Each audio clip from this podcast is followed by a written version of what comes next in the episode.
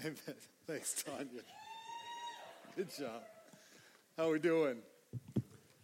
Yeah, you're the faithful ones that came here before spring break. Proud of you. And my name's Brandon. If we haven't got to meet, I'd love to meet you afterwards. Um, go ahead and grab your Bible, turn it to 1 Timothy. If you're just joining us, we're in our 1 Timothy series where we're talking about the church. Um, what does it look like for us to be healthy people, being, uh, being formed into healthy people that ultimately help form a healthy church? Um, and we believe in the local church. We believe the local expression of how God is going to use and reach uh, if with your generation is through the local church. He's done it for thousands of years. And we just think we're getting caught up in this beautiful story of God's grace and his mercy through the local church um, as his avenue to see his gospel go forth. And you are a part of that. Um, and you're a part of that movement to see that. And so, whether we go to our campuses or wherever you may go from here, our hope as we send you this is not some catchphrase at the end of every college gathering, but our hope is that we see you, that you are connected to the gospel. You're connected here to the gospel and to deep friendship, that you are equipped uh, in, the, in what it means to follow, to, to love, to pursue, to have your affection stirred for Jesus, to die to sin, and then ultimately to see you sent from this place as people and men and women on mission for the kingdom. Whether that's to overseas to unreached people groups that have never heard the gospel, that you may get the opportunity to bring the gospel to their ears for the first time. God may be calling some of you in here who haven't even thoughts about that into that truth right now. Uh, others of you will go, man, I want to be a part of a gospel, new gospel work here that replicates what God has done in me. And I want to go plant a new work in a city on a college campus where other students need to hear the gospel. And you're going to go from there. And there will be others of you that will leave here. You'll graduate, you get a really good job, and you're going to be able to fund all that stuff because you're making a lot of money and you're going to go and you're going to be an all in church member and you're going to replicate what God has done in you to other college students to see them grown and equipped. And it just continues to go on and on. And the church has been, for thousands of years, God's mechanism to do that. And so tonight, as we get into uh, 1 Timothy chapter 2, we have that in our mind. So let me start in. Johanna Shetler um, spent 20 years doing Bible translation among the Bangalo people and they lived in the Philippines mountains. And, and listen, this was difficult work for her. Um, and when she came to the United States on her first sabbatical, and her first home assignment, she was really discouraged. And she said, Man, I was frustrated when I came home. After five solid years, only two people had believed, and not a very good showing, is it? I didn't know what to do, so I just dumped and laid all of it on my home church, and I found something out. You can't do the job by yourself, you have to have people praying for you. You see, Shetler was learning a really valuable lesson about Christian ministry and about the church and about the corporate body is this that spiritual work is not accomplished by your own might, ability, or technique, but it is accomplished by prayer. You see, prayer is a really funny thing in our culture and our society. People pray all over the place. You don't have to be spiritual to pray. Um, you may or may not be. You don't have to even know what you're saying to pray, but it holds a special place of reverence both in the church and I, I think in culture today. Um, you may pray to the universe, but they pray, right? You're praying to something and asking for something. I mean, think about it. When tragedy hits in our world today, you will often hear on other uh, uh, on, on, shows or in the media who would never address religion in any place, our prayers are with you, right? You're in my prayers. Maybe when we need to get something, we pray. Maybe, maybe this is where you've run into this a lot of times in church. Like, hey, church isn't perfect. We we put that out there. Like, and we screw up and mess up and make mistakes because this is a broken like this is a broken place with broken people being redeemed by a perfect father. Like like there may be places in church where we often run to prayer as a means of comfort or empathy um, or you simply just attach prayer kind of the beginning or the ending of your uh, gospel community time together or around meals or whatever it may be. And the reality is that most of most of our mind is that prayer is something that is required, but I don't really know if we understand how powerful prayer actually is and what is the work that is being done by God in this. And I think if we were to be honest, like we know prayer from afar for a lot of us. Like I, my prayer life growing up looked like this. Um, my, my mother would get me up at 6.15 in the morning from the time i was in first grade until the time i was like a ninth grader and just fought her the whole way right? Like that's not great getting up at 6.30 for a seventh grader okay?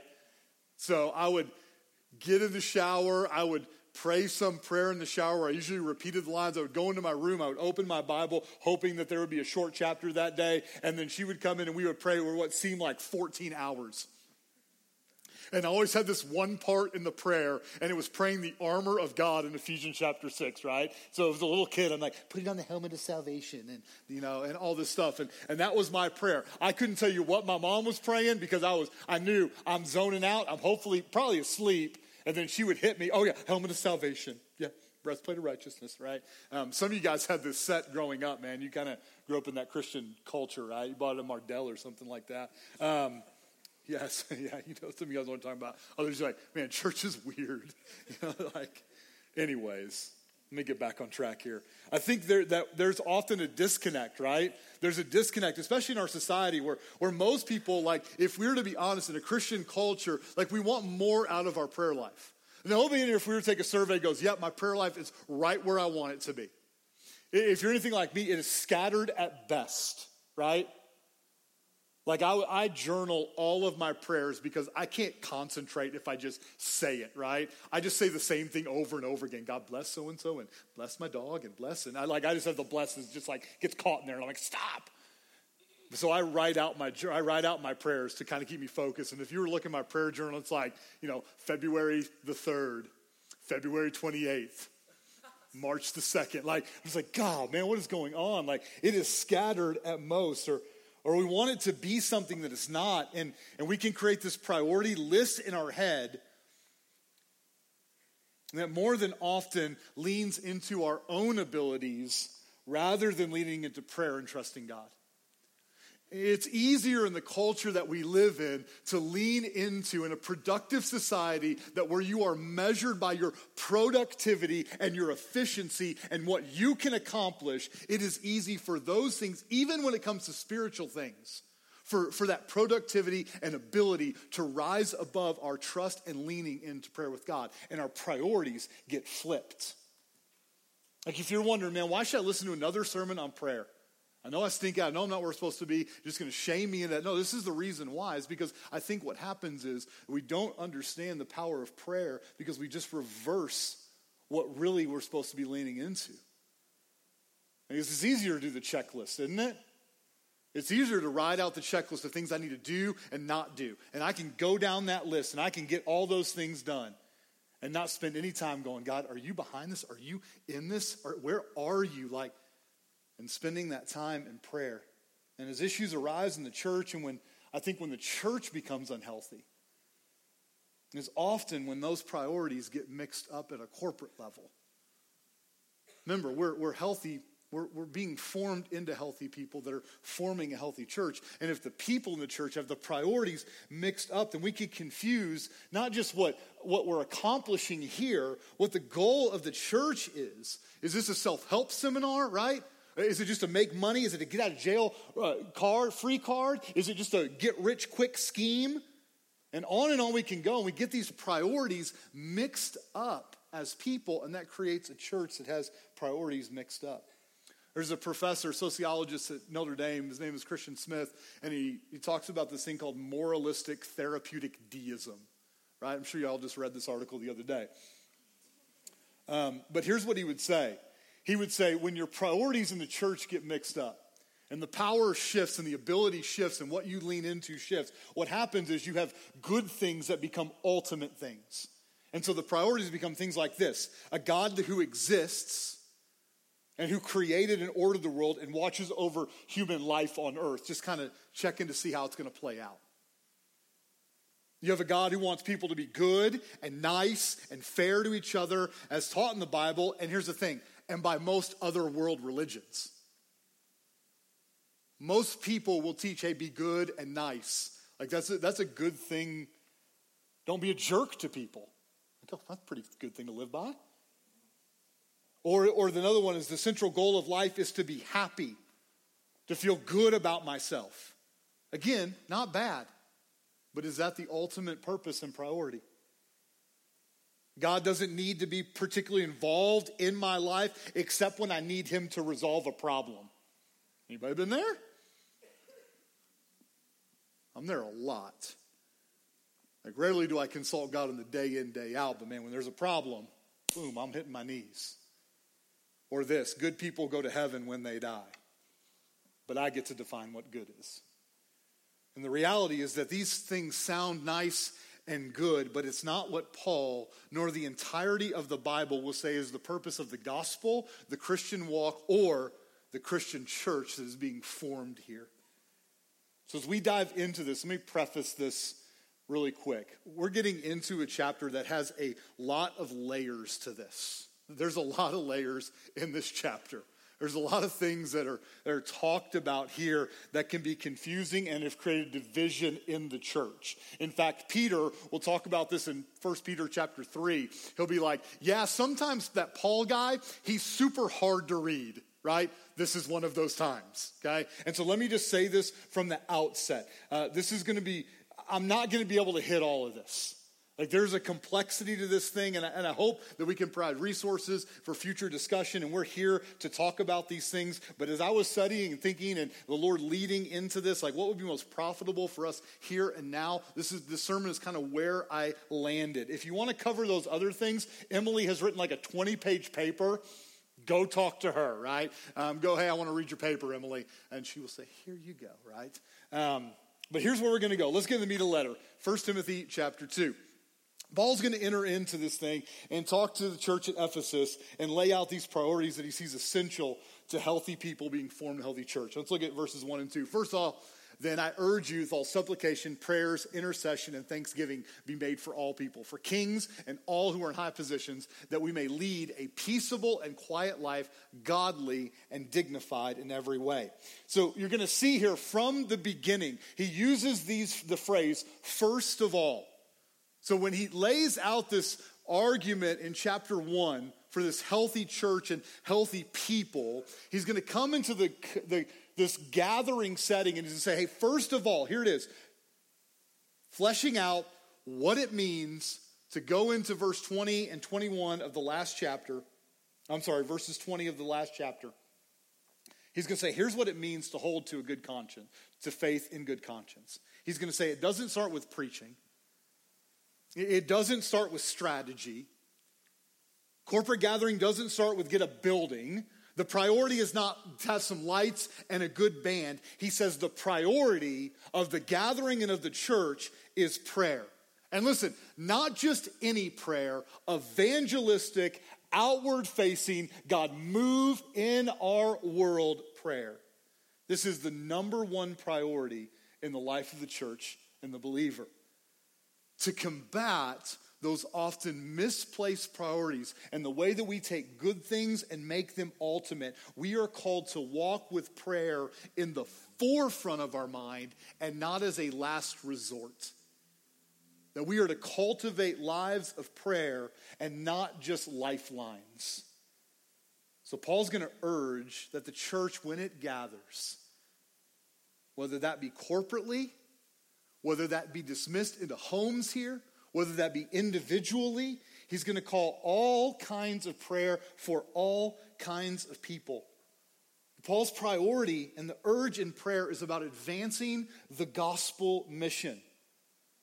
When prayer can easily be monotonous or take a posture of internal needs first and foremost, Paul says the church is to pray in such a way that God advances his mission through his people. That God is going to advance the mission through you and through me. I don't understand that. I don't get that. All I know is Romans 10 says, How are they going to know unless they hear? And blessed are the feet of those who bring the good news. I don't get that, but I know that prayer is going to give you a catapult for me to go on gospel mission. This is the priority. And so, what I want to do real quick tonight, it's not the typical, you know, two and a half hour Brandon Gilbert sermon, but here we go. three things of why we think corporate prayer and individual prayer is a priority in the church. Why it is the first priority. And so let's look here. Number one. Number one. One is prayer leans into the power of God. If we're to look at verses two and three here, for kings and all who are in high positions, that we may lead a peaceful life in quiet life, godly and dignified in every way. This is good and is pleasing in the sight of God our Savior. You see, both for ourselves and for others, if we are to compare the typical church experience to what Paul is saying here, much of the difference relies on where our strength is placed, what power we are leaning into. Much of what we do is walk into a church or life in general. Like this doesn't have to be specific to a church. We want to walk into a place and hear something that's going to make us feel good or maybe even challenged and motivated. And then we want to leave and we want to try to accomplish this on our own power and our own strength, right? Like this has been the majority of my Christian walk where I struggle with hearing a message and going, I need to do better. If I can just do better, then God's going to be more pleased with me. If I was just a better preacher, then there's going to be more people that will come, right? If I just can accomplish this and this in my day in, day out job or in my family or whatever it may be, and I lean into my own power. And Paul says, if we are truly living out the call to love God and love people, then we will ask God to work on our on, on the behalf of others and in ourselves that we may interact with others, that the gospel may go forth, that we would li- live lives that are peaceable and dignified. And here's how he uses this example he uses this example of power and authority. Nothing corrupts more than power, right? I mean, you've seen the guy who, you know, who's gotten the job, right? He moved from like just you know, he's just working now, he's assistant manager. And you're like, good Lord, you think you're the President of the United States, right? Like, power can corrupt really easily. And what makes us angry often is when we see that power used in an oppressive way, correct? Like, that angers us. And Paul says the most important and the most valuable thing that we can do, using this example of politics. If there's anything more divisive in our society than politics, I'd love to know what it is at this stage in our, in our country's history. He says the way that you lean into power of God is to pray for them. Because prayer, prayer softens the heart to see the real need and not simply the outward workings of brokenness. It helps us to see the real need and not the outworkings of brokenness. When we pray and we ask God to work on the behalf of others, maybe it is those in power, maybe it is those your boss, maybe it is somebody in authority, your teachers, what your professors, whatever it may be. And we start to pray for them, like it begins to soften our hearts to see the real need. And as we pray, we lean into the power of God and not our own understanding and not our own strength. Number two, because it leans into his power, Prayer will reach beyond what we could ever imagine. Prayer can reach beyond whatever we can imagine. Look at verses 4 through 7. It's pleasing in God's sight to pray in this way, who desires all people to be saved and to come to the knowledge of the truth. For there is one God, and there is one mediator between God and men, the man Christ Jesus, who gave himself up as a ransom for all which is the testimony given at the proper time. For this I was appointed a preacher and an apostle. I'm telling the truth, I'm not lying, a teacher to the Gentiles in faith. Prayer reaches beyond whatever we could imagine because before, listen, before we had all the information that we ever needed at the touch of a phone or a screen, and we could know anything about any place, and we could look and go, hey, where are people located in the world? Prayer existed. Like the church prayed and sent missionaries and has done that for centuries. Without prayer, we are simply limited to our scope and our understanding, which is is the smartest person in the room is limited in their scope and understanding. But here's the thing through prayer, God moves and works beyond what we could ever ask or imagine. Hudson Taylor says it this way Hudson Taylor was a missionary early on to China, and he says, When we work, we work. But when we pray, God works. When we work, we work, but when we pray, God works. Prayer takes the reliance off of our ability and our strategy because we're leaning into His power, and it places the hope firmly on the one who can move and change and desires it all come to a knowledge of who He is. I mean, look at how this lines up with the Great Commission in Matthew 28. It says, Go therefore Preach the gospel to all nations, baptizing all in the name of the Father, making disciples of all. Like there is a there is this commonality in all. We pray to this end because we know the gospel reaches beyond ever, whatever we could think possible.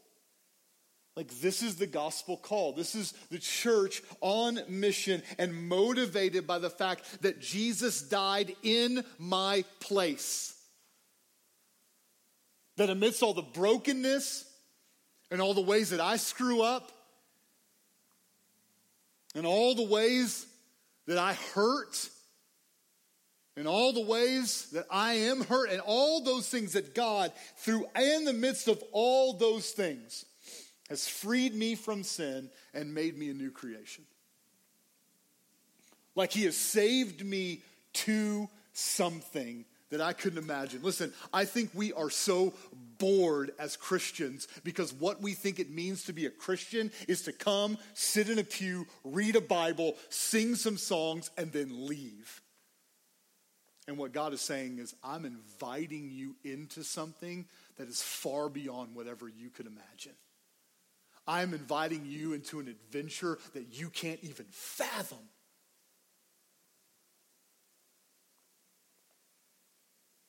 Like, if it were up to me, and like I was picking the disciples, probably not going to the docks and getting some guys off fishing boats who just got kicked out of Hebrew school.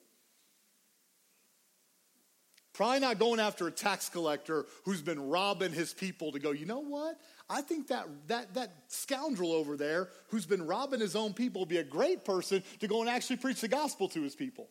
Like, probably not doing that if it, if it was up to me. But Jesus knew. And Jesus, in spending time with his Father in prayer, knew the gospel would change everything. And here's the thing we can pray as a church, we can pray as individuals to the unimaginable ends that God moves and saves because he has. I mean, I want you to think about some of the things that you've been able to do this semester. Like some of the things that you never thought you would be able. Some of you in this room thought, I will never be able to share my faith. Like, I'll never be able to do that. I'll never be able to go up to a classmate. I'll never be able to go to Walmart on cue and just go up and pray for somebody. But listen, there's a lot of you in this room that are doing that right now. And you are, I've heard stories like, he wants to read the Bible now. She wants to come to church. God is doing unimaginable things. You never thought you'd have the courage to lead a GC. You thought, man, you made all the excuses in the world. I'm too busy. I did it before. I got burned. I, all the excuses in the world. And God said, hey, you're going to lead this thing and you're going to be faithful to these 10 to 20 people, and you're seeing people changed. And you're having conversations you never thought you would. And look at God, how God has woven your story into the story of others. Like, this is the outward facing posture that prayer will take, that God would do unimaginable things like, why not through us? Why not through you? Why would God not? And what father, when we ask for bread, would give us a stone? God will do good and imaginable things through us. He will go far beyond what we can imagine. So we lean into prayer because we lean on a God that we can't even imagine what He's going to accomplish. Third and finally is this prayer is the simplest step of love. Prayer is the simplest step of love. Uh, of all the forms that love can take, prayer is the simplest. Now, notice what I didn't say. I didn't say that prayer was the easiest step. Like in our sermon lab, we went over and over about that word right there. And we talked it through and we said, this is it. Because prayer isn't always easy, right? Like, it's not always easy to lean into prayer. Praying for your enemies is super hard. Praying for people who have hurt you is really, really difficult. Praying for people you don't like, it can be really hard. But because we lean into his power, because we ask him to do unimaginable things, this is the simplest step of activity that we can do. I mean, think about it. Here's what prayer allows you. You, you get out of bed, you get on your knees, and you ask God for what you want him to do in the lives of people, and you trust that He hears and He moves. You see, the church at Ephesus had forgotten this. In fact, this is what's going to happen in Revelation where they've lost their first love.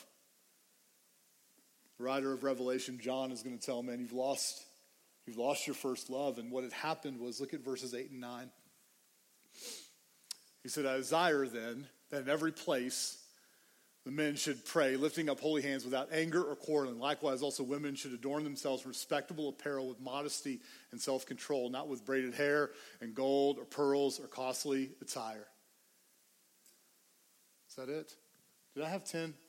Okay. Thanks, Tank. Sorry. I meant that. It's my fault. Verse 10 says, But with what is proper for women, profess godliness with good works.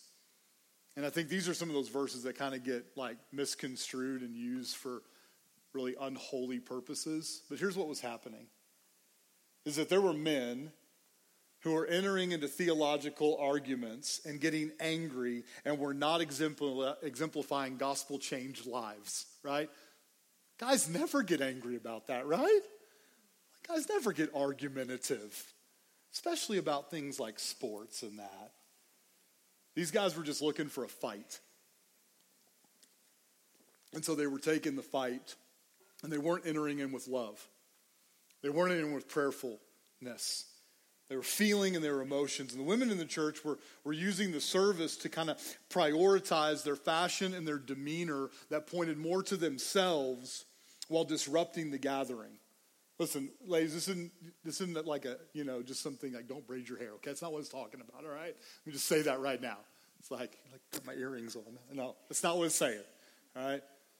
For this church in this time, at this particular period, like they were, they were taking those things and they were beginning to point to themselves. They were gathering this affirmation of these, of these false teachers and they were affirming them to the congregation. And they weren't listening to the, gospel that Timothy had. The men weren't listening to it because they were so angry and trying to just win an argument. And the women were affirming it and weren't listening to the gospel that was being called to preach. And so to Tim, so Tim, Paul tells Timothy that to both of them that you need to pray. Because here's the thing prayer lines us up with the way things should be. Like prayer lines us up with the way things should be. When we pray, we begin to see how God has designed things.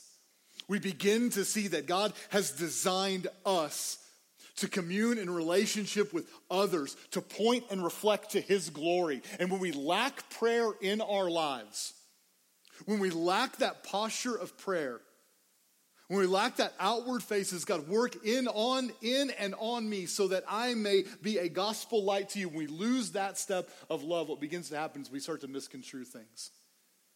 There's been a lot of things done in the name of love in the church that have not been that have not been gospel minded. And Paul says when we pray in the simplest step of love, it lines us up with the way things are. Like proximity creates empathy. when we posture our hearts close to others in prayer, no matter the relationship, no matter what has happened there, when we begin to posture our hearts there, what begins to happen is empathy begins to come on. And that accusatory nature that all of us, I think, are prone to begins to fade away. And so, as the, as the body begins to pray in its simplest step of love, it begins to get the priorities of what God had said early on, what Jesus says the greatest commandment to love God and to love people. We begin to line ourselves up with that. We begin to be a light. I mean, you think about the way that Jesus walked, and if we were to read Philippians chapter 2, it's like he, he didn't count equality with God a thing to be grasped, but he humbled himself and took on the form of a servant. And he was obedient until the point of death and death in the most shameful way. Like this was his ultimate step of love. It wasn't easy, but it was the path that he was going to follow. We walk in such a way, we lean into such a way, we pray that God would move and work. And so, listen, back to the story here at the beginning. That Johanna Shetler, she stayed the course. She stayed the course. She, she came back, and there was a young Balangao woman who came to faith. And that woman that came to faith began to help her translate the Bible into their language. And they worked and she stayed and the Bible was finished. And here's the thing many heard and many believed and many became disciples. You may never have heard of her but her faithfulness to lean into God when things were hard, to lean into God and into her church corporately and have her church praying for her on the back end. God began to move and work. Prayer is not something that we do.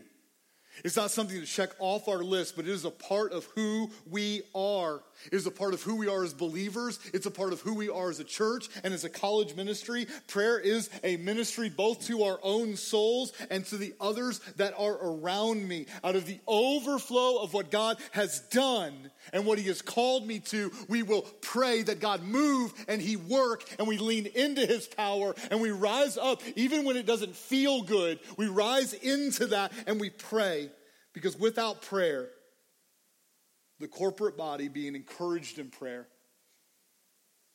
embodying that prayer in this gathering, individually and in smaller gatherings from here, if we don't lean into prayer, we are left to our own understanding and our own ability. And the Bible says there's a way that seems right in the eyes of man, and in the end, everything burns to the ground. But when we lean into that prayer, we invite others into that and we have outward facing. We've been to prioritize this in our lives. And God begins to work and move. The hope today, listen, is not that you walk out of here and that you feel forced to pray, but that we would recognize it's the first step, the priority that we can take to be obedient to what God is doing in our lives and see Him move and work in ways that we can't imagine. So, listen, here's, here's the call tonight. If you're a Christian and you've been walking with Jesus for a while, maybe you need to reevaluate why you pray. And what, what place does prayer hold in your heart? And have you been desensitized? Because you you just haven't seen God move in a while?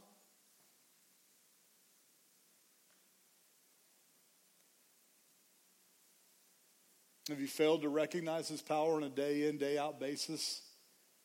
Has it just become monotonous in your life? Do you feel obligated? Like in a minute, we're going to have time to pray and line our hearts up with the way things are through singing and through prayer in the back and through prayer with each other. Maybe that's your step tonight. Maybe you're in here and listen, maybe you've never prayed. And maybe that's a really scary thing for you, but here's the, here's the reality. The Bible says that God is near, that, that you can call on Him, the one that desires that you be saved. And listen, you can know the beauty of walking in a life that is not changed just to do better but one that is changed in purpose and priority and identity and fills the void that you've been trying to fill. That Jesus in my place is not something we put on a t shirt, but it's the reality that He died the death we deserved. He lived the life that we couldn't, and He rose again victorious. My prayer tonight is that you would put your faith and your trust in that Jesus and not some caricature version that we've made in our head. So let's bow our head and pray. band's going to come up.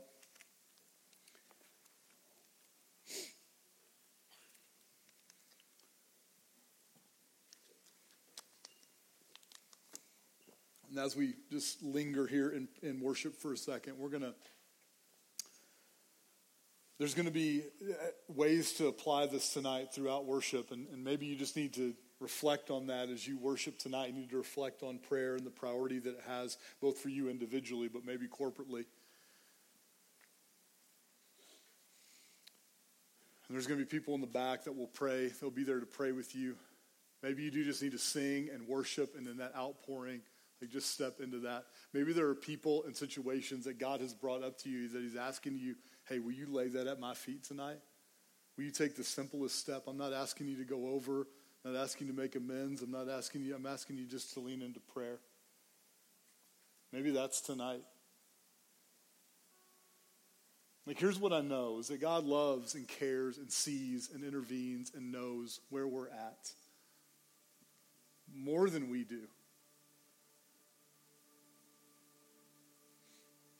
So, God, will you move and will you work tonight? God, as we enter into a time of just reflection and response, God, help us not leave this place just as another movement into our spring break, as another, as another activity that we accomplished. But God, that tonight would be a moment where, God, you would help us to focus in on the priority of our prayer, not just for ourselves, but that outward facing, evangelistic, reconciling beauty prayer that we have prioritized. God, will you move and will you work? Will you, God, do what only you can do? Imagine far beyond what we could ever imagine or ask. Will you do it tonight? God, we don't understand prayer sometimes. I confess that so often. It feels like my prayers hit the ceiling and fall back down. But God, will you work and will you move for your great glory and your name through your people that, God, we would be sent from here, seeing those who are often unseen,